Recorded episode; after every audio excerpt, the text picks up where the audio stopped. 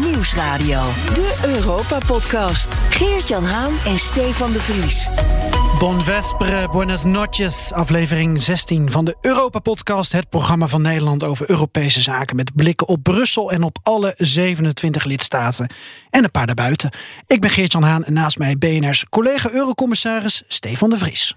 Calispera, Capitea, Croatirio. Goedenavond, lieve luisteraars. Uh, we gaan deze week via onder andere Hongarije, via Duitsland en Engeland naar Italië. We hebben het continent en de Unie weer voor je in de gaten gehouden. En daar zijn de volgende onderwerpen uitgerold. Victor Orban is de Brusselse kop van Jut. Even leek de storm te gaan liggen na de invoering van een anti-homo-wet in het Hongaarse parlement onder aanvoering van zijn partij Fidesz. Maar met Hongarije als deelnemer aan het EK voetbal en Budapest als prominente speelstad pakt alles en iedereen hem aan. Zo dadelijk het laatste nieuws en een analyse. En we krijgen bezoek van Matt Steinglas. Ja. Spreek ik dat zo uit? Steinglas. Steinglas, ja, Steinglas. dat denk ik wel. Amerikaan. Correspondent van The Economist. En hij geeft zijn kijk op de actualiteit. Hij kijkt naar Nederland, naar Mhm. de formatie. Hij kijkt naar de regeringscrisis in Zweden. En misschien wel het allerbelangrijkste, hij gaat ons uitleggen hoe hij voorkomt dat mensen Zweden en Nederland door elkaar halen. Ja. Dat is allemaal ingewikkeld, hè, Noord-Europa, voor Heel, heel, Amerikanen heel. In, Frankrijk zeggen ze vaak over Nederland adem, maar dat is toch eh, Scandinavië. Ja, in ieder geval boven Calais is het voor die Fransen allemaal eh, zo'n beetje de, de Noordpool. Maar goed, inderdaad. Matt Steinglas, onze eerste buitenlandse correspondent als gast. En we hebben ook een nummer 1 hit voor je uit Europa. We geven je vijf seconden om het land te raden. Geert-Jan, take it away. I wanna see the rainbow high in the sky. I wanna see you and Oh, sorry, dat was de inzending voor, voor Viktor Orban. Eh, dit is de inzending die we bedoelen. Ja, straks het antwoord. Wat is de nummer 1 in welk land dit in Europa? Hij is het inmiddels gewend, Viktor Orban, dat alles en iedereen in Europa tegen hem is op een paar geestesverwanten in Centraal-Europa na. Maar wat een PR-feest voor Hongarije en Boedapest had moeten worden, heeft nu toch meer weg van een chaotische rave-party. Ja, inderdaad. Eh, laten we beginnen met het eh, laatste nieuws uit München. Waar vanavond de inmiddels zeer beladen EK-wedstrijd tussen Duitsland en Hongarije op het eh, programma staat. Niet zozeer vanwege de sportieve agenda, als wel om de politieke agenda. De Allianz Arena, dat mooie stadion in München, mag door de UEFA niet verlicht worden in regenboogkleuren. Want het stadion kan alle kleuren van de regenboog aannemen. Maar dat mag dus niet van de Europese Voetbalbond. Het bedrijfsleven in de Beierse hoofdstad doet wel mee. En andere voetbalstadions door heel Duitsland zullen vanavond ook oplichten. Uit solidariteit met de internationale en vooral Hongaarse LHBTI-gemeenschap. Nu zien we dat de UEFA wel aangeeft dat ze hun eigen logo in regenboogkleuren zullen gieten. Maar dat ze dus dat stadion, dat ze nu een paar dagen huren van de gemeente München, zo politiek neutraal willen houden.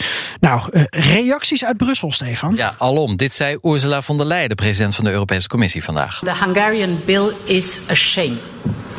And uh, I've instructed my responsible commissioners to write a letter to the Hungarian authorities um, concerning or expressing our legal concerns before the bill enters into uh, force. So we will not compromise on these principles. Ja, of de Europese Commissie dan officieel echt bij machten is om iets te doen, dat is nog de vraag. Want Eurocommissaris Vera Jourova die gaat hier onderzoek naar doen. En die Hongaarse wet waar von der Leyen aan refereert, ja, ik hoorde jou vorige week in de Europa-podcast daar al over, Stefan. Want dat is, dat is nieuws van anderhalve week geleden. Ja, het is al een tijdje oud eigenlijk. Dus uh, ja, het lijkt wel alsof we alleen maar wakker worden als er ineens voetbal in het spel is. Um, maar ja, dit is, er komt eigenlijk niet uit de lucht vallen. Nee, je... en het gaat om uh, een, een, een wet in Hongarije die er in feite voor moet zorgen dat ouders hun kinderen beschermen tegen een, ja, een opvoeding die niet homogeen is. zou, dat, zou dat een goede verwoording nou ja, kunnen heterogeen, zijn? Ja, dit is hetero is inderdaad het sleutelwoord. Want waar, waar het op neerkomt, die wet, is dat alle films, boeken, uh, uitzendingen, tv-programma's, noem maar op, waarin niet heteroseksuele seks te zien is, of waarnaar gerefereerd wordt, dat dat verboden wordt. Nou ja. ja. Oké, okay, dat is dus uh, kennelijk een manier om je kinderen, want dat is het argument van, uh, van Viktor Orban vandaag, om je kinderen te beschermen. Ja. En boven de 18 mag je doen wat je wil, maar daaronder uh, mag je dus niet in aanraking komen volgens deze nieuwe wet met alles wat ook maar riekt naar een anders andere seks of andere voorkeuren, andere liefdes dan de heteroseksuele. Ja, en de staat moet de ouders daarbij helpen. Ja. Dat die kinderen beschermd worden. Maar goed, de vraag is uh, of wat er is gebeurd, hoe verwerpelijk je het ook kan vinden, of dat een Europese inbreuk is. Ja. Er is sprake van een overschrijding van normen en waarden. Maar Jourova die gaat dus kijken of hier ook daadwerkelijk dan, zoals von der Leyen dat noemt, legal action tegenover kan worden gezet. Ursula von der Leyen, we hoorden haar net al, ze sprak, uh, ze noemde dit een shame. En daarop reageerde Viktor Orban uh, vanmiddag alweer direct door te zeggen: uh, dit is shameful, wat Ursula von der Leyen zegt. Dus dat is eigenlijk ja, hoe de twee nu bakkeleien. Maar inmiddels begint de, de, ja, de, de onvrede met Hongarije in Europa uh, echt wel de overhand te krijgen. Charles Michel gereageerd? Ja, die uh, heeft de casus bovenaan de agenda gezet. De president van de Raad van de Regeringsleiders. Uh, en dat komt dus op de top later deze week in Brussel. Ja, en dan heb je ook nog Marguerite Skinas. De ja. eurocommissaris die onder andere is uitgerust met, en dit staat echt in zijn etiket, het promoten van de Europese manier van leven. Nou, volgens hem is dit duidelijk not the way to go. If uh, uh, this is the bridge you want to uh, cross to uh, make me uh, speak on the uh, issue of the Allianz Arena lighting, yes, I find it very difficult to understand what UEFA is trying to do uh, by going against this initiative of the Munich City Council. Frankly, I, I do not find any reasonable excuse for that. Ja, wat we zeiden wel, Stefan, dat Orbán de kop van Jut is. Dat is natuurlijk wel zo. Maar de UEFA heeft het hem wel ietsje makkelijker gemaakt. door ook als kop van Jut te gaan fungeren. Uh, nog een keer Skinas. UEFA themselves were with us at the forefront of campaigns for inclusion, anti-racism. They helped us on vaccination. They, they supported all the good causes. And all of a sudden, they, they make an issue out of this. Frankly, I, I surrender. I have no, nothing to offer on their behalf. You should ask them. Ja, rode kaart dus uh, van de, voor de UEFA vanuit uh, Brussel. Steeds meer Europese landen hebben ook een verklaring van veroordeling getekend. Heel veel Centraal- en Oost-Europese landen trouwens nog niet. Al zijn er ook landen die alsnog overstag gaan naar forse kritiek in eigen land. Zoals Oostenrijk. Premier Viktor Orban zelf, de man waar het uh, eigenlijk allemaal om draait. Hij is er niet bij vanavond in het stadion. En ja, dat zal wel een hard gelach voor hem zijn. Want Hongarije maakte nog een kans op de volgende ronde. Heel goed spelen ze ook weer niet. Maar ja, wie weet, halen ze nog. En uh, Orban, Geert-Jan, is toch een hele grote voetballiefhebber. Ja, heeft een enorme infrastructuur in Hongarije opgezet aan voetbalstadions. Uh, speelt zelf ook graag. Toch even een befaamde anekdote dan uit 1999. Dat was namelijk tijdens zijn eerste termijn als premier. Zo lang geleden alweer. En hij krijgt een telefoontje van Bill Clinton. Hongarije is sinds kort toen lid van de NAVO. En Clinton wil overleggen. Maar Orbán staat net op het voetbalveld. Want hij traint en speelt nog elke week met zijn lokale team. En ik citeer Orbán. Ik was net aan het trainen. En iemand zegt Bill Clinton aan de lijn. Ik zeg maak geen grap ik ben aan het trainen. Bel me over vijf minuten maar terug. Clinton belde blijkbaar in verband met de oorlog in Joegoslavië. Wilde wat voorstellen doornemen. Stond ik daar op het voetbalveld met die telefoon like a pig, als een vark. Ik ben benieuwd of Bill Clinton de uitspraak voetbal is oorlog uh, kent. Want dan had hij misschien wel beter begrepen wat hier aan de hand was. Ja, en dat is dus al zo lang geleden. Daarna ja. is Orbán wel even weg geweest van het plus, maar daarna weer teruggekeerd. Ik las trouwens een redactioneel commentaar uh, vandaag over Orbán, uh, Stefan, en dat brengt ons bij. Media Watch. EU-leiders moeten het tegen Orbán niet bij grote woorden laten, schrijft NRC Woensdag, moment van opname en van de uitzending in het commentaar. Op de Europese top zullen regeringsleiders over Orbán gaan praten. Denk jij, Stefan, dat de Europese leiders verder gaan dan die verklaring van veroordeling? Uh, of ligt de bal echt bij de commissie? Nou, het, uh, het, het, raakt allemaal een beetje in een stroomversnelling uh, vandaag, woensdag inderdaad. maar helaas kunnen we niet zo heel erg veel.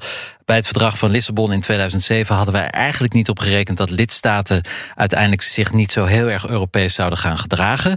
Um, dus we kunnen er niet iemand uitknikkeren. Mensen kunnen wel weggaan of landen. Dat hebben we gezien met Brexit. Wat we wel hebben is artikel 7. En dat kunnen we gebruiken als een land um, ja, tegen de Europese normen en waarden ingaat. We kunnen dit lid, lidmaatschap dan schorsen. Um, al in 2018 stemde het Europees Parlement voor zo'n procedure tegen Hongarije. Maar daar is nog steeds niks van gekomen. We moeten dan een gekwalificeerde meerderheid hebben Polen ligt dan dwars, hè, want die zal Hongarije niet laten vallen. Slovenië ook in mindere mate. Dus het- waarschijnlijk gaat dat eigenlijk niet lukken, zo'n artikel 7. En het is nogal wat, hè. je schorst gewoon een lid. eh, met alle gevolgen van dien. Eén keer eerder gebeurd, toch? Jurg Haider, Ja, Oostenrijk? precies. Ja, en heel lang geleden. En dat duurde eigenlijk ook niet zo lang. En we kwamen daar heel snel terug op onze schreden, omdat het al averechts werkt. Hè. Ja. Ehm, dus ja, wat Hongarije betreft zitten we klem. Eh, ik ben benieuwd wat de Europese Commissie concludeert een deze dagen. Of er inderdaad juridische stappen mogelijk zijn tegen Hongarije. Maar heel veel concreets, behalve dan schreeuwen langs de lijn.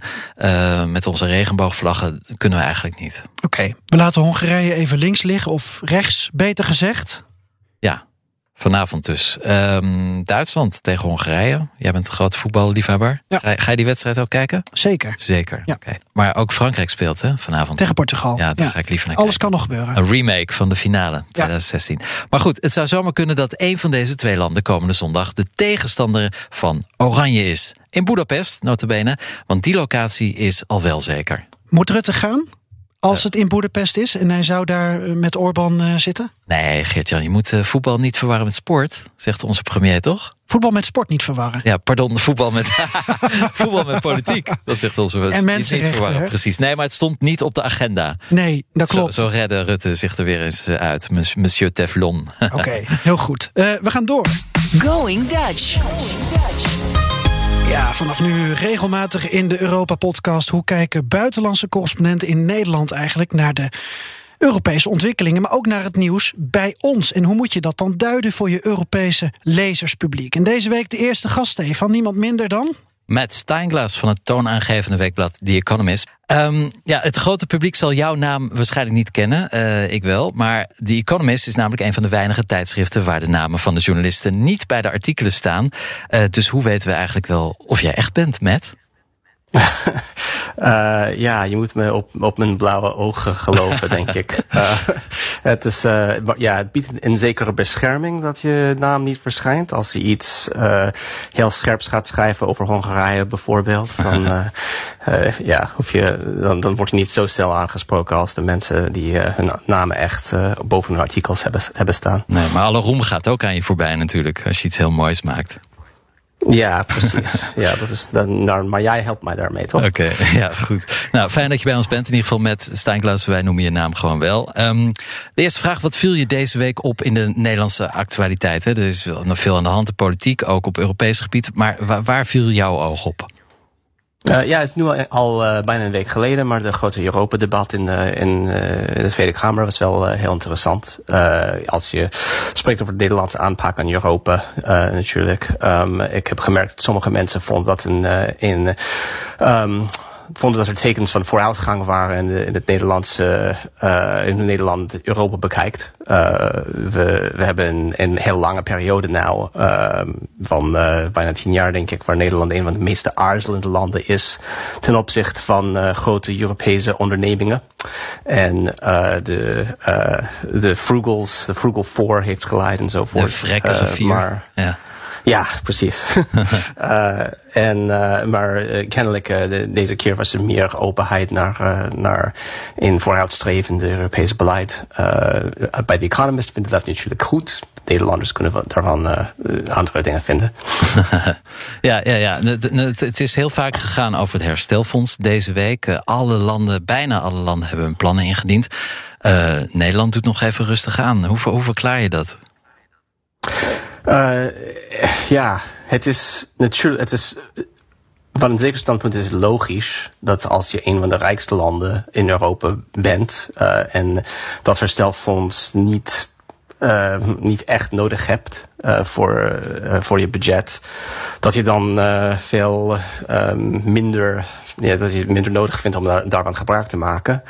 Het is ook, nou, ik, ik ben zelfs Amerikaans, dus ik kijk altijd naar dit soort federale uitgaven vanuit Amerikaanse uh, redeneringsstandpunt. Dus um, je vergelijkt dat met uh, uitgaven die gedaan worden door de federale overheid in Amerika, maar dat is natuurlijk een heel ander systeem. Want in Europa, alle uitgaven moeten stromen door de landen zelf. Ja. Uh, en dat betekent dat er meer, dat er minder gevoel is van gezamenlijke, ja, uh, coöperatie tussen de landen zelf en gezamenlijke Europese uh, Europese um, uh, ja, uh, elan, zeg maar. Ja. Uh, en dus dat is ook, het is ook logisch dan dat in Nederland kijkt dat als een uitgave vanuit een gezamenlijke potje naar, meestal naar andere landen. Dan, heb je, dan ben je daar veel minder over enthousiast. Ja. Maar uh, dat verhindert ook uh, het progress van het, uh, van het Europees project. Europa probeert een grote markt gezamenlijk op te bouwen. het probeert de sterkte van, van, in, van de grote Europese economie te gebruiken voor het herstel van COVID. En als sommige landen, en voornamelijk de rijkste landen, daar aarzelend over doen, dat, dat verhindert het succes. Is dit uh, ook hoe je het dan uh, uitlegt aan jouw lezerspubliek? Want daar zitten Amerikanen tussen, Engelsen, Italianen. Kan je dat op deze manier dan uitleggen, hoe dat in Nederland dan speelt? Ja, nou, ik hoorde eigenlijk een keer uh, een heel mooie uitspraak. voor, natuurlijk voor de Financial Times werkte, heb ik, heb ik een interview een keer gedaan met een voormalige vice secretary of the Treasury in Amerika. Hij zei: eigenlijk, wij gebruiken de hele, wij, wij, wij begrijpen de hele Duitse begrip van geld helemaal niet. Als je praat met Duitsers, heb je geen idee waar het over gaat. Als je praat met Nederlanders, ze hebben eigenlijk hetzelfde soort van ideeën, maar ze kunnen het wel uitleggen. Dus hmm. dat vond hij mooi. um, maar het is wel een heel andere standpunt. De anglo-saxische aanpak van wat in, bijvoorbeeld wat een centrale bank moet doen, is in, ja, ze hebben een andere begrip van hoe geld uitgegeven wordt, hoe het eh, besteed moet worden en de rol die dat uh, centrale bank moet spelen. En tegenwoordig ook, het, ook de rol die, die overheden moeten spelen met fiscale steun aan, aan economieën tijdens, tijdens recessies of tijdens crisis, zoals, zoals nu met, met COVID. wij zijn gewoon veel sneller om grote uitgaven te maken om, crisis op te, om crisis op te lossen. Ja. Uh, en in Nederland, uh, ja, uh, mensen kijken veel meer naar hun eigen, eigen zakken. En zijn, um, ja, er is minder. het is voor een deel ook een verschil van tussen grote landen en kleine landen natuurlijk. Ja, in Amerika heb je altijd, ben je altijd verzekerd dat dat geld ooit terug gaat komen. Ja. van, van de grootste economie ter wereld.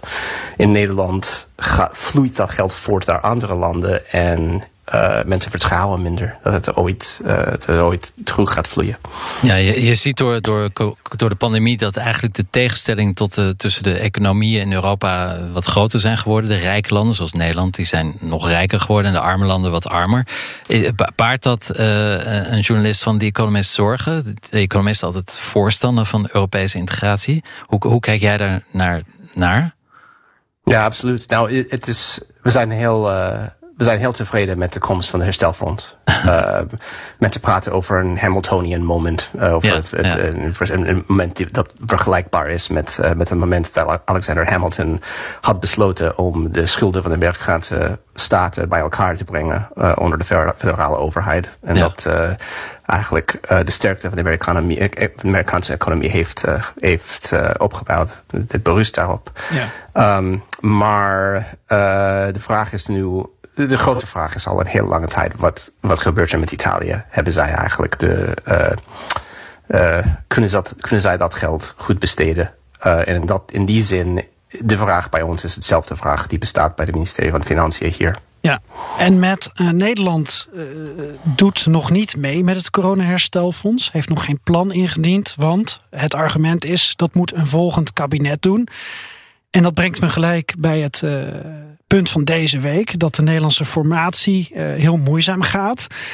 Hoe leg jij aan de lezers van Economist uit wat wij aan het doen zijn met 17 partijen, 18 fracties, een toeslagenaffaire, Pieter Omzicht, Rutte, Kaag, Mariette Hamer, reformateur? Vertel. Ja, uh, ik moet je hier heel eerlijk zeggen de lezer van The Economist heeft daar weinig geduld voor. um, uh, het, is, uh, het is moeilijk om uit te leggen. Ik vind het natuurlijk fascinerend.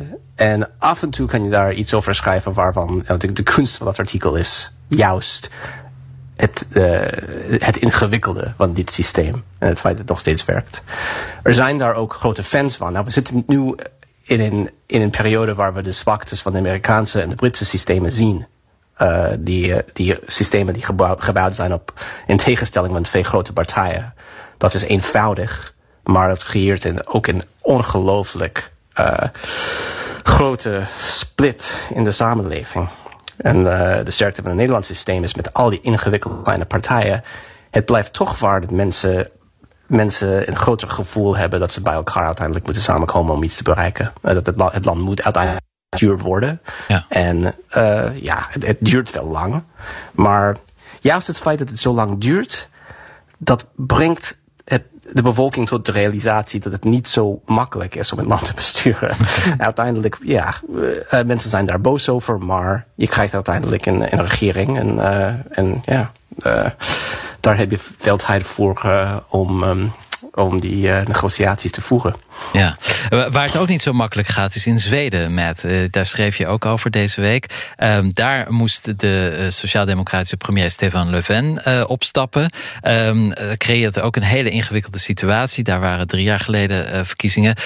Hoe, wat schreef jij over de val van de Zweedse premier? En hoe leg je het verschil uit aan je lezers tussen Nederland en, en Zweden? Dat voor sommige mensen allemaal bij Scandinavië hoort. Ja, uh, dat, die, um, die systemen lijken veel op elkaar. Natuurlijk, de, de Zweden hebben een, uh, hebben een um, drempel om bij de Tweede Kamer of bij de Riksdag te komen van de 4%. Dat maakt een groot verschil. Dus ze hebben wel veel partijen, maar niet zoveel als Nederland. Um, de val van Levine was onverwacht. Dat vond ik interessant. Want dat dit is een tijd geleden sinds dat, dat, sinds dat, dat zoiets uh, gebeurd is in Nederland. Dat het kabinet zo opeens uit elkaar valt. Um, en de, ik vond het heel interessant. Dat, het, het, het begint allemaal bij de, bij de huizenmarkt eigenlijk. Bij voorstellen om de huizenmarkt te hervormen. Ja. En dat ligt ongelooflijk gevoelig in Zweden, net als in Nederland. Uh, misschien gevoeliger daar, omdat zij hun, hun, systeem minder marktgericht is dan in Nederland. Uh, voor de rest, het is een beetje een weerspiegeling van wat je krijgt overal in Europa. Het is een steeds meer gefragmenteerde politieke landschap. Uh, waarin een grote rechtse partij, met wie de andere partijen niet willen werken, steeds meer ruimte inneemt in het parlement. Dat creëert problemen in het formeren van, uh, van coalities. Maar uh, het verschil tussen Zweden en Nederland is dat je hier een kleine uh, centrum-rechts meerderheid hebt. En dat je daar meestal een kleine centrum-links meerderheid hebt. Dus de, de grote sterke partij daar blijft de Sociaaldemocraten. Ja. Dus in, in die zin is het, is het een beetje mooi te, te zien hoe dat uh, hoe het systeem eigenlijk uh, een beetje hetzelfde is. Ja. Maar uh, ja, het is echt een goede, letterlijk een weerspiegeling aan de andere kant. En Maat, wat interessant is, is dat in, in Zweden is het kabinet dan gevallen. En dat heeft te maken met dat de Sociaaldemocraten die hadden gedoogsteun um, in de Kamer. Uh, maar uh, de, de gedoogsteun werd ingetrokken uh, omdat zij dus discussie hadden over de, de huurtarieven. Uh, over de, de woningmarkt. In Nederland krijg je misschien een situatie waarbij de VVD en D66 samen een minderheidscoalitie gaan vormen en afhankelijk zijn van, van steun op allerlei deelakkoorden, hè, met allerlei losse uh, partijen die hen dan gaan steunen. Eigenlijk zie je het nu in Zweden gebeuren wat het risico is van zo'n minderheidscoalitie. Ja, Um, of dat groter, of dat een groter risico is dan het uiteenvallen van een coalitiepartij waar, de, waar alle partijen echt binnen de coalitie is, weet ik niet. Um, maar um, ja. Uh, ja, ik dacht, ik schrijf alvast je artikel. Precies. Ja, nee, die, die, is net ingestuurd. Oh, dus, okay. uh, maar je, als je een goede punt, punt hebt, dan ga ik nog, nog naar de, naar de, naar de reactie. Uh, ja. Uh, de, uh, ik vond het ook interessant dat de, de, het uiteenvallen van dat kabinet. Want het, het, punt waar het gedoogsteun uitvalt, is iets wat heel dicht bij de identiteit van, van dat partij ligt. Dus het is de linkspartij. Zij zijn echt fel tegen het liberaliseren van de housingmarkt. En het idee is dat, dat, dat zij in, in, in overheid in, aan, de, aan de macht zouden laten dat dit soort uh, hervormingen door, doorvoert, zit gewoon te, dat, dat zit te moeilijk bij hen. Dat vooral, ze, ze hebben een heel charismatische jonge leidster. Uh, Nushi Dadgostar, een van de, van de mooiste namen in de Europese politiek.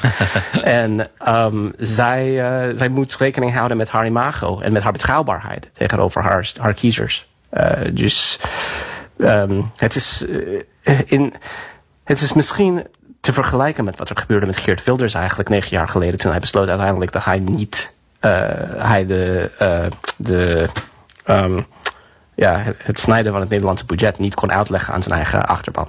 Ja. Uh, en dat, en die, dat gedoogsteuncoalitie uit elkaar viel. Oké, okay, nou we zullen de situatie in uh, Zweden in de gaten houden. Jij ook. Uh, en in Nederland. En in Nederland, uiteraard. Uh, Matt Steinglas, onze eerste gast in, in de rubriek Going Dutch. Je kunt Matt volgen op Twitter met al zijn vaak ja, ironische, leuke commentaar op Europa en in, op Nederland. In vlekkeloos Nederlands ook. Vlekkeloos Nederlands, inderdaad, hoorden we net al. At Matt Steinglas.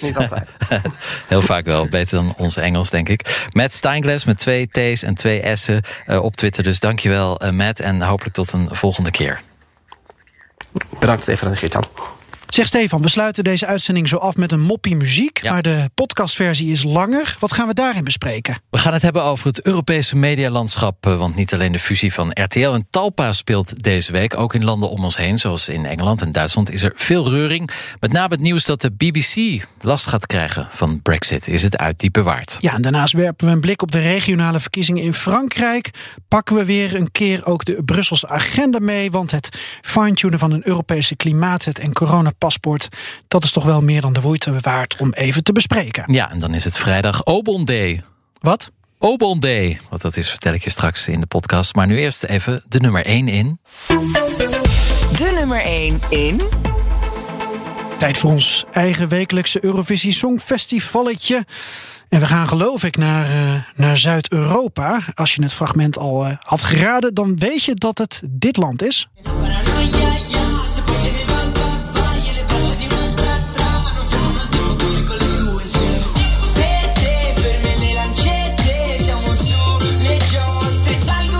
Nou, Stefan, met wie hebben we het genoeg? Nou, niet met Måneskin, de Italiaanse band die het Eurovisie Songfestival vorige maand won. Die staat bijna overal in Europa op één, op twee en soms ook op drie met allemaal verschillende liedjes. Maar opvallend niet in eigen land Italië deze week. Daar is dit zomernummer wat je net hoorde nu het meest gedraaid. Het heet Malibu van de zanger San Giovanni. Lekker. Heel lekker, toch? Om de zomer te vieren. Ja, van alle Eurotrash vind ik dit wel ja, minder trashy dan ik tot nu toe heb gehoord. Met ja. een Aperol Spritz erbij. Nou, al deze Eurotrash muziek vind je ook terug in een eigen playlist op Spotify. Even zoeken op BNR Muziek nummer 1 Europa. En de link staat ook in de show notes. Het heet nog steeds muziek in die uh, Spotify-lijst. Dat vind ik wel heel knap af en toe. Maar goed, ja, San Giovanni heeft er een plek in verdiend.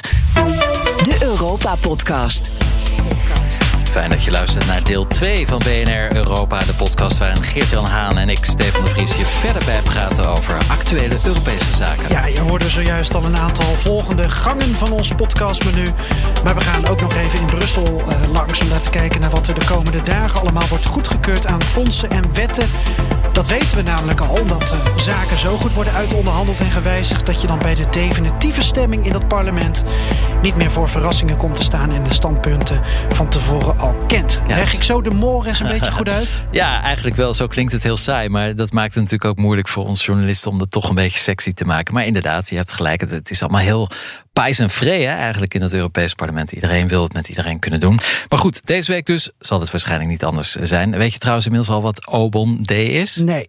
Ik okay. kijk nog steeds enorm uit naar dat moment van uitleg. Ik heb werkelijk geen flauw, flauw benul wat je bedoelt met Obon. Gelukkig hebben we nu eerst de vaste prik van onze Europa-podcast. En kan ik het over hele andere dingen met jou hebben. Namelijk Ranking de... Vaccins. Hmm. Ja, wat ons opviel aan vaccinatienieuws in Europa... Uh, vertellen we je ook elke week in deze podcast. Deze keer de eer aan jou, Geert-Jan. Als statistieke man van de week kun je aangeven waar we staan. Ja, in de EU hebben nu 57% van de volwassenen minimaal één prik achter de kiezen of in de bovenarm. En een derde is nu volledig gevaccineerd. Er zijn inmiddels 330 miljoen prikken gezet op ongeveer zo'n 400 miljoen EU-ingezetenen boven de 12 jaar oud. Maar goed, daar zitten dan ook dubbele prikken bij. Ja, en hoe doet Nederland het? Nou, vorige week had jij het over 55% heeft een eerste prik gehad en 28% de tweede. Eh, nu wat procentpunten daarbij. Dus van 55 naar 63% voor de eerste prik. Flinke sprong. En van 28 naar 36% voor de tweede prik. Ja. En dan, dan is het interessant om te zien dat als je nu op die 63% zit, dat je dat eerste vaccinatietarget van 70%, dat je dat wel eens heel snel zou kunnen gaan halen. Ja, dus toch voor 1 juli. Dat is wat Hugo de Jonge altijd zei. En toen maakte hij de half juli van dat alle volwassenen die dat willen, minimaal één prik eh, zouden hebben gehad kunnen hebben. 70% ervan. Ik, ik gun hem een succesje. Ja, lijkt Ja. het toch te gaan lukken. En dat is dan heel knap. Ja. Ehm, en ook toen ik vorige week mijn eerste prik kreeg, eh, zag het eruit als een goede logistieke operatie. Eh, dat is maar één persoon die dat dan ervaren heeft. Vond maar ik ook, vond ik ook. Jij ook twee personen. minuten. ja. Ehm, nou, waarschijnlijk hebben we wel een hoger percentage nodig om corona een beetje onder controle te houden. Ik had een grove bierveeltjesberekening. ehm, met dat je natuurlijk eh, eh, nog een heleboel jongeren in Nederland hebt. Die, die wachten op hun eerste prik. Zal één deze dagen dan gebeuren. Nou, ik zag bij andere statistieken van het CBS. Je hebt zo'n 200.000 mensen in Nederland die per jaar in die groep zijn geboren Ja. per jaar dus. Ehm, nou ja, ga je een beetje rekenen. Dan heb je dus nog zo'n 2 à 2,5 miljoen mensen in potentie. Mhm. Die geprikt moeten worden. En die dus die laatste 10% kunnen opkrikken. Of laatste 7% is Ja, het. ja. Nou ja, eh, dat ziet er dus wel goed uit. En het RIVM verwacht zelfs een vaccinatiebereidheid van tegen de 90%. Ja. Heb jij gezien of ergens in de EU dat ook zo hoog is? Nee, eigenlijk niet. Eh, het is wel ook omhoog gegaan sinds het vaccineren is begonnen. Dus mensen zien dat het werkt, zijn daarvan overtuigd, stellen hun mening bij. En die trend zie je eigenlijk in bijna alle Europese landen, dat de vaccinatiebereidheid omhoog loopt. Maar 90% ja, dat is wel heel erg hoog. Ja. Ja. Nu het, ehm, nu het prikken zo hard gaat, eh, komt er een ander probleem in zicht. eh, Frankrijk. Het, eh, eh, Frankrijk, Stefan. Jij bent Frankrijk. Namelijk het eh, gevreesde plafond. Ja, nou, even uit. In Frankrijk maakt de regering eh, ja, zich daar steeds meer zorgen over. Het plafond, daar wordt dan mee bedoeld het aantal mensen dat zich wil laten inenten. In Frankrijk zetten ze nu gemiddeld zo'n 700.000 prikken per dag. Naar verhouding is dat een vijfde minder dan in Nederland. Hè. Dus er zijn in Frankrijk ongeveer vier keer zoveel inwoners als in Nederland. Maar, en dat is echt een, een gevaarlijke trend in de grafieken, het aantal eerste prikken daalt daar heel hard. De meeste prikken die nu gezet worden zijn tweede prikken. En dat duidt er dus op dat er steeds minder ongevaccineerden ehm, ja, zich dus niet melden, blijven thuis zitten. En dat is nog verontrustender als je weet dat in Frankrijk nu iedereen vanaf 12 jaar gevaccineerd mag worden. En dan ook nog eens op zo'n beetje iedere straathoek. Dus je hoeft niet zoals in Nederland ver te reizen naar een GGD-centrum. Het is echt heel makkelijk daar. En toch, ja, ze doen het niet. Groot probleem dus. En de regering breekt zich, breekt zich nu het hoofd om hoe eh, ja, ze meer mensen kunnen verleiden om zich tot toch te laten prikken. En ja, als je dan te weinig mensen gevaccineerd hebt, dan kan de Delta-variant wel eens heel snel oprukken. En dat is precies, Gert-Jan, waar jij je ook zorgen over maakt, toch? Ja, eh, op basis van de laatste persconferentie in Nederland dacht ik, eh, waar komt nou de urgentie vandaan, de noodzaak om zo snel te versoepelen? Maar goed, dit is dus een mening. Eh, ik vroeg me alleen heel erg af. het ging al hartstikke lekker in Nederland. Je ziet het, hè, die vaccina vaccinatiebereidheid gaat Ja. goed. Maar als je dan kijkt naar eh, de dertigers, de veertigers, die zijn over een week of vijf zijn ze volledig gedekt. Ja. Dat betekent ehm, dat je vanaf 1 augustus eigenlijk eh, alles had kunnen versoepelen wat je nu al hebt versoepeld. Ja. Maar met die Delta-variant die oprukt, als je ziet hoe dominant die al is in Portugal, in Engeland, in Rusland, natuurlijk andere vaccinatiebereidheid, maar Ja. dan nog, dan vraag ik me af in het kader van draagvlakcommunicatie, waarom nu de noodzaak er is om te versoepelen in dit tempo. En er niet kan worden gezegd, jongens, het gaat hartstikke lekker, we kunnen veel naar buiten, het is mooi weer, je kan heel veel doen. Ga met vrienden buiten voetbal kijken, had Ja. Rutte ook kunnen zeggen Ja. in het kader van ventilatie. Nee, het zijn- politieke keuzes en dat zien we natuurlijk al sinds het begin van de pandemie, eigenlijk in alle landen. De politiek eh, drukt toch een zware stempel op wat we nou eigenlijk doen, of het nou logisch is of, of niet, wetenschappelijk verantwoord of niet. Eh, uiteindelijk geeft de politiek de noodzaak. Maar goed, we wachten wel af in hoeverre hoogmoed voor de val komt. Eh, we kunnen ook even kijken naar de actuele ontwikkelingen rondom het coronapaspoort. Daar staat iedereen natuurlijk om te springen. Ja, wat kan ik Nederland nog ontvluchten is.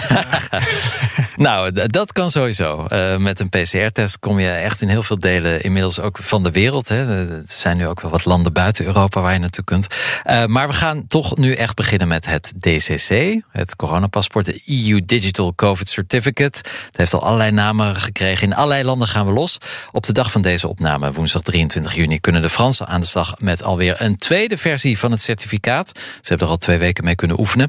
En in Nederland, ja, daar kan het vanaf morgen, donderdag 24 juni, toch nog op tijd gelukt. Uh, wie had dat gedacht? Complimentje voor Hugo. Wederom, we waren wat sceptisch. Dat kan allemaal met, de Corona Check app. Die moet het reisbewijs worden. En op vrijdag 25 juni kun je op Nederland wereldwijd zien wat de actuele stand van zaken is rondom de reisadviezen. Al ja, is dat nu wat onzekerder door de opkomst van de Delta-variant. Dus check altijd even online voordat je plannen maakt. Het kan zomaar weer veranderen. Ja, en je hebt dan ook nog de website Wijs op Reis. Eh, die is daar geloof ik ook wel aan gekoppeld. Eh, daarop kan je dan weer zien of je bijvoorbeeld ook aan één prik genoeg hebt om binnen een EU-land uh, te reizen. Uh, en of je je dan moet registreren. Want sommige ja. landen vinden het prima dat je één in plaats van twee prikken achter de kiezen hebt. Maar het is echt maatwerk. Ja. En je moet het echt uitzoeken. En Laat je goed nog, informeren. Er zijn er ook nog landen waar je dat gele boekje mee kunt nemen. Duitsland en, en Frankrijk erkennen dat. Maar dat is ook niet standaard. Nee, nou, en je ziet aan de lockdown in Lissabon van deze week hoe snel versoepelingen weer kunnen omslaan in beperkingen. Dus uh, laat je goed informeren en luister dus onder andere naar deze podcast. Eurocommissarissen Haan en de Vries houden de Brusselse zaken scherp in de gaten. Nou, tempo zit er lekker in, uh, Stefan. Tijd uh, voor de Europese Week.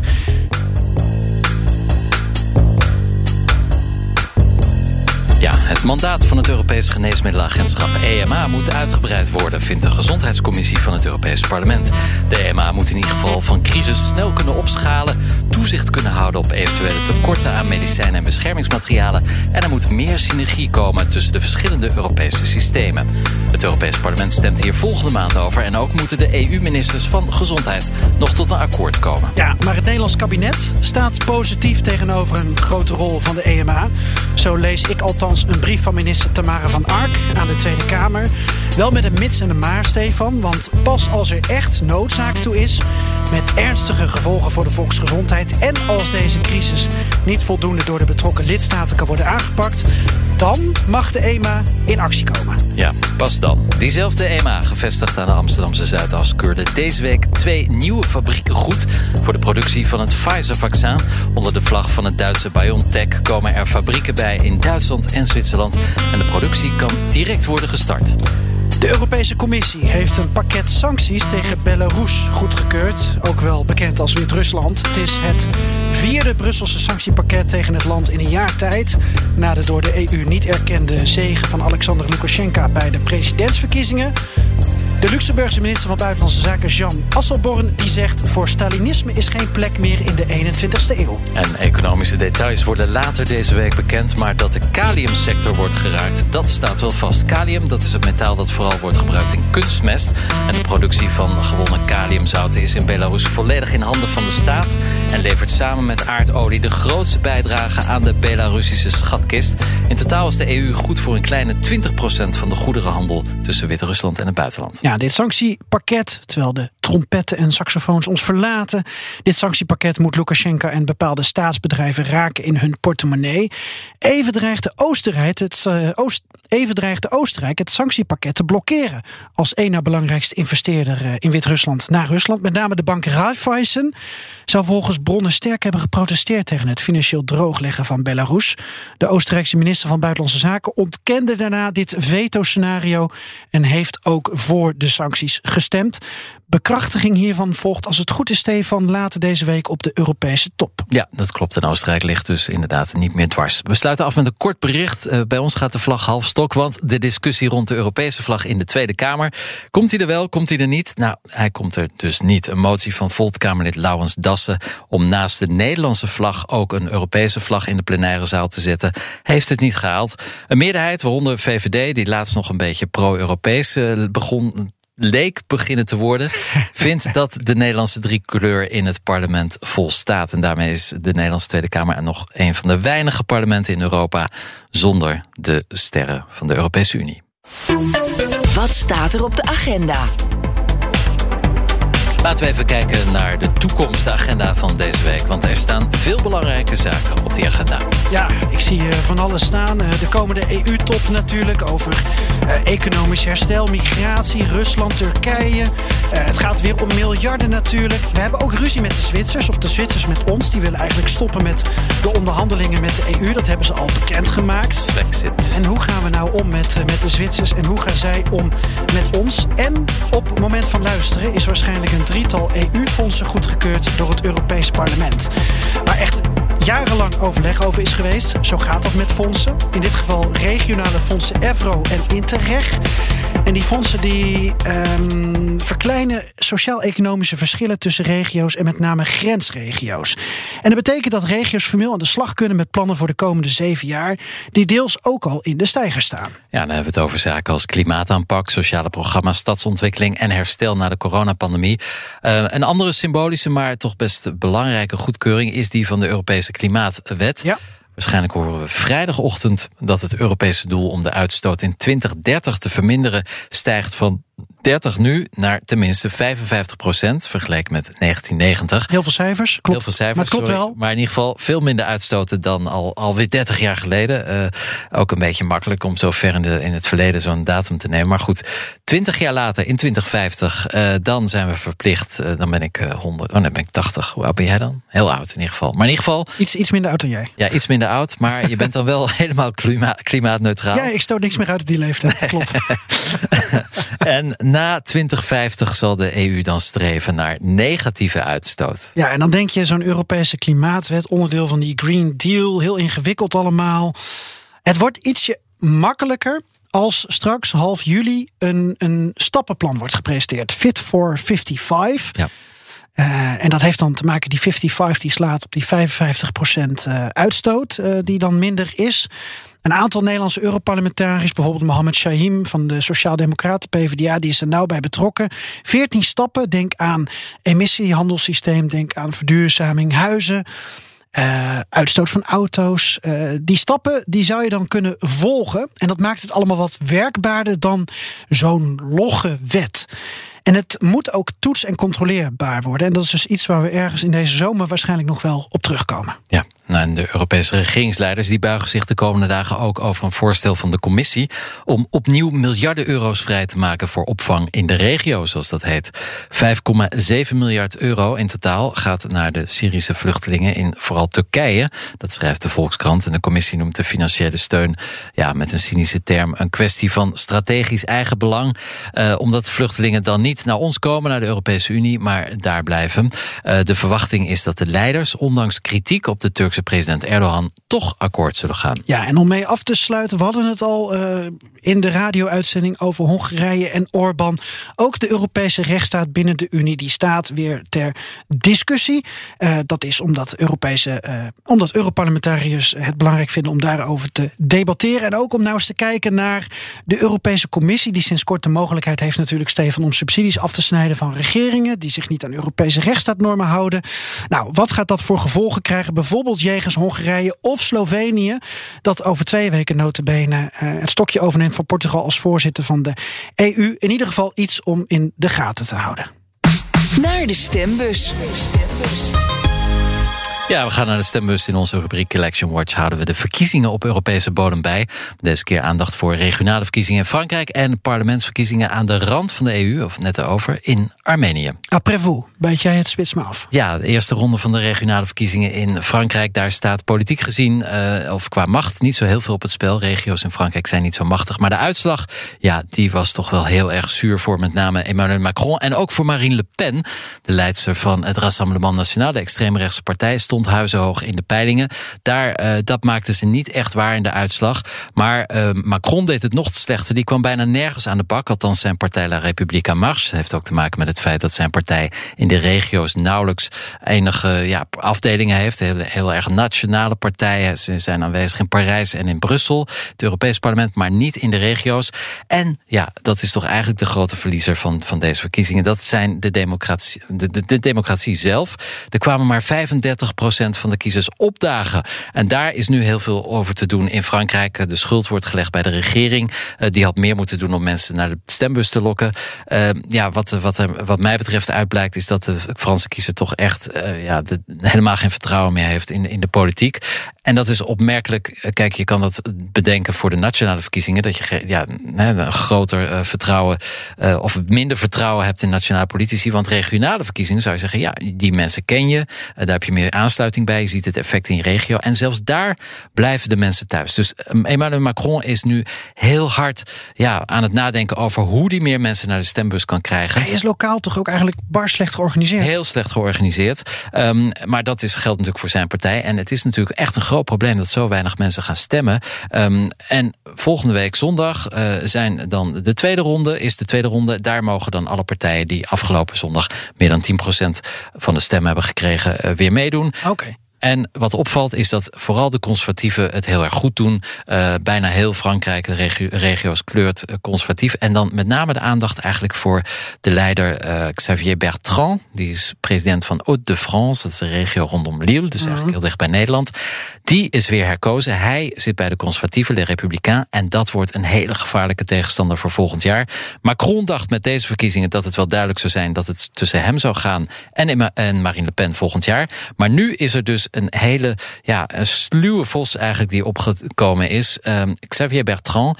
En Macron moet zich echt heel erg zorgen maken. Want ja, de kans is toch wel een stukje groter geworden dat hij over precies tien maanden um, ja, verstoten wordt van de troon. En dat Xavier Bertrand de nieuwe president wordt voor Frankrijk. Dus regionale verkiezingen, maar toch met een neerslag op de nationale politiek in Frankrijk. En dan Armenië. Ja, Frankrijk heeft altijd nauwe banden met Armenië. Wat, wat is daar aan de hand? Enorme diaspora. Ja. Ik zal het iets korter houden hoor, want het is inderdaad Sorry. aan de rand van Europa. van nee, maar Frankrijk is gewoon een heel belangrijk land.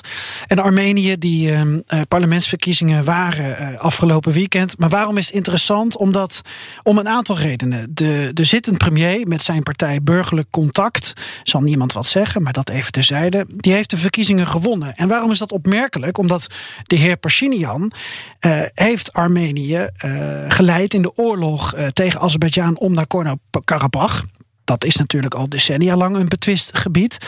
Maar in feite heeft Pashinyan die oorlog verloren van Azerbeidzjan en van Aliyev, de leider daar. En heeft hij dus uh, bepaalde regio's moeten afstaan aan Azerbeidzjan. Ik vroeg me af met mijn historische kennis, maar kwam er niet heel snel op of er een andere leider is die ooit een oorlog heeft verloren, maar wel bij verkiezingen mocht blijven zitten. Nee, ik ken wel het omgekeerde. Een leider die een oorlog heeft gewonnen en toch op moest stappen. Natuurlijk Winston Churchill, die ah. uh, niet herkozen werd na ja. de Tweede Wereldoorlog. Ja, precies. Ja. Zo ja. zat hij. Ja. Maar andersom weet ik niet. Nee. Nou ja, uh, ik vond dat een interessant gegeven. Uh, heeft ook te maken met de hoop van de mensen. Kijk, er is wel een oppositie daar. En die oppositie is uiteraard niet eens met de uitslag. Zo gaat dat. Pro-Russische oppositie met name. Maar wat de mensen uh, die voor Pashinyan alsnog hebben gestemd willen, is bijvoorbeeld veel steun vanuit Frankrijk, vanuit Europa, vanuit Amerika. Ja. En ze denken dat ze beter weerstand tegen uh, Azerbeidzjan uh, kunnen bieden, maar misschien ook wel tegen, tegen Rusland, um, als ze uh, voor Pashinyan kiezen. En wat ook interessant is, is dat de EU, maar ook de NAVO, die zullen dus wel wat, wat meer weer naar Armenië gaan kijken. Rusland heeft in feite daar echt wel. Uh, heeft, uh, hoe zeg je dat, garen gesponnen bij de, de, de zegen als het ware van Azerbeidzjan over Nagorno-Karabakh. Is machtig in de regio. Dus wat ga je krijgen? Ja, dit is even geopolitiek uh, spel. Schaken voor gevorderden. Ehm, de EU en de NAVO gaan waarschijnlijk bij Turkije erop aandringen om meer macht in de Caucasus te krijgen.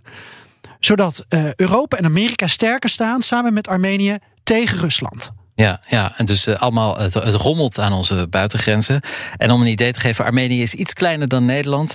Uh, maar 3 miljoen inwoners. Uh, ja, dus een klein landje met een rijke geschiedenis. Maar daar, ja, daar speelt toch zich heel veel af. Hè. Dat is echt het schaakbord waar je het net over had van, ja. van Europa. Nou, Charles Aznavour heeft hier vast een mooi liedje over gemaakt in Armeens-Frans. Zeker.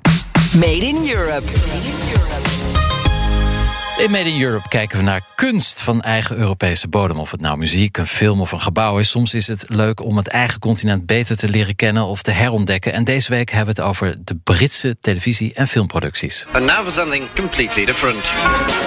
The king and queen are coming to Downton. What?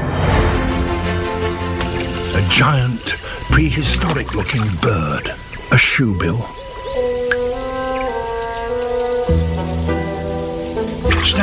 Well over a meter tall. Ja, vijf jaar geleden vond het referendum over Brexit plaats eh, deze maand. En het laatste slachtoffer van dat referendum is al die prachtige Britse televisie. Fawlty Towers, uh, Downton Abbey, uh, Sir David Attenborough. Ik denk dat iedereen daar wel iets van heeft gezien. ik ben er in ieder geval mee opgegroeid. Ik, ik ben een grote anglofiel, een grote fan van de BBC ook. En ja, het VK is de grootste producent van film- en tv-programma's in Europa. Uh, gesteund door 1,4 miljard pond dat ieder jaar verdiend wordt met de verkoop aan het buitenland. Maar het, de Britten zijn nu ineens een bedreiging voor de, voor de culturele diversiteit van Europa. Wacht even. Ja. We, we hebben het uitgebreid over Orbán gehad. Die, die als het ware een cultuuroorlog is gestart. Ja. En daar ook uh, garen bij uh, wil spinnen. Maar, maar, maar, nu is er een, een, een, ook nog een cultuuroorlog. Ja, uh, van, de, van de andere kant, uit, uit het westen. Maar dat las ik in de, in The Guardian deze week. Nou, dan kan het nog wel kloppen. Ja, nou ja, ik, ik ben het er eigenlijk niet mee eens. Maar goed, okay. dat is mijn Le mening. Leg, ik zal het even op, uitleggen. Wat is er aan de hand? Het komt natuurlijk weer door die verfromfrijde brexit. Fromfrijde. Verfromfrijde. Verfromfrijde. Niet zo vrije brexit in ieder geval. In Europa bestaat namelijk de verplichting dat tenminste 30% van de programma's op televisie... en dus ook op platforms zoals Netflix en Amazon Europees moet zijn. Nou, tot Brexit niks aan de hand. We hadden heel veel mooie Engelse content. Maar helaas, Groot-Brittannië hoort er niet meer bij. Ook niet bij de EU. En dat betekent dat ze ook niet meer binnen die 30% vallen. Uh, dat is een klap voor de Britse entertainmentindustrie. En ook natuurlijk de soft power van het land in het buitenland. Want ja, Britain, Cool Britannia. Heel veel wordt natuurlijk uh, gebruikt met muziek en film. Dat, dat, is heel belangrijk voor dat land. En eigenlijk ook voor de Europese cultuur. Maar gelukkig, um, ja, het was natuurlijk een reden voor de Britse pers om weer te zeggen dat, dat we allemaal de Britten willen plagen. Uh, het zijn helaas gewoon wetten. Maar de soep wordt waarschijnlijk niet zo heet gegeten uh, als wordt opgediend. Want de Britten zijn nog wel steeds Europees. En het gaat om Europees cultuurerfgoed, zeggen verdedigers en niet om EU-cultuur. Dus daarmee kunnen we nog iets misschien juridisch uh, redden. Een andere optie is dat de Britse producenten zich op het Europese vasteland vestigen. Want dan voldoen al die prachtige producties ineens wel weer aan de Europese norm.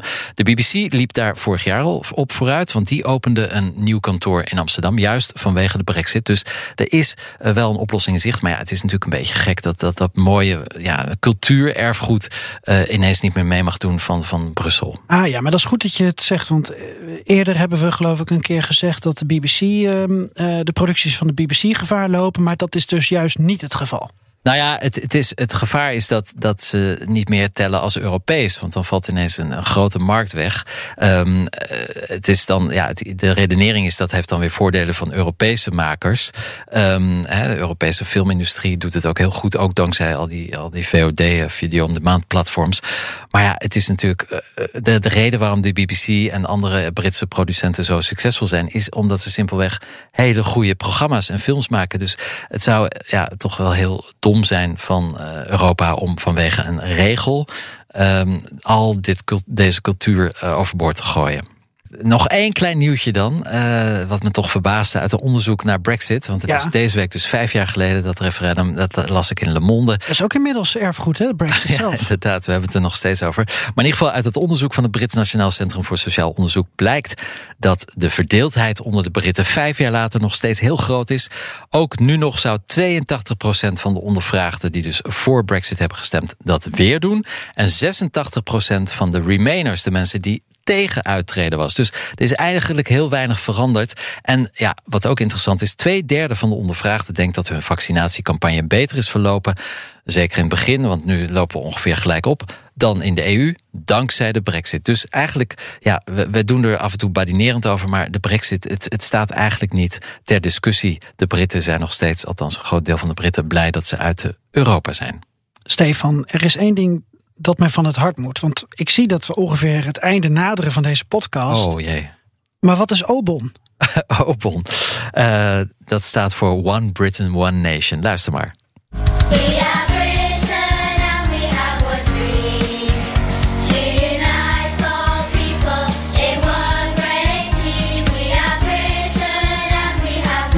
Zeiden net dat we eigenlijk niet lacherig kunnen doen over Brexit. Maar als je dit hoort.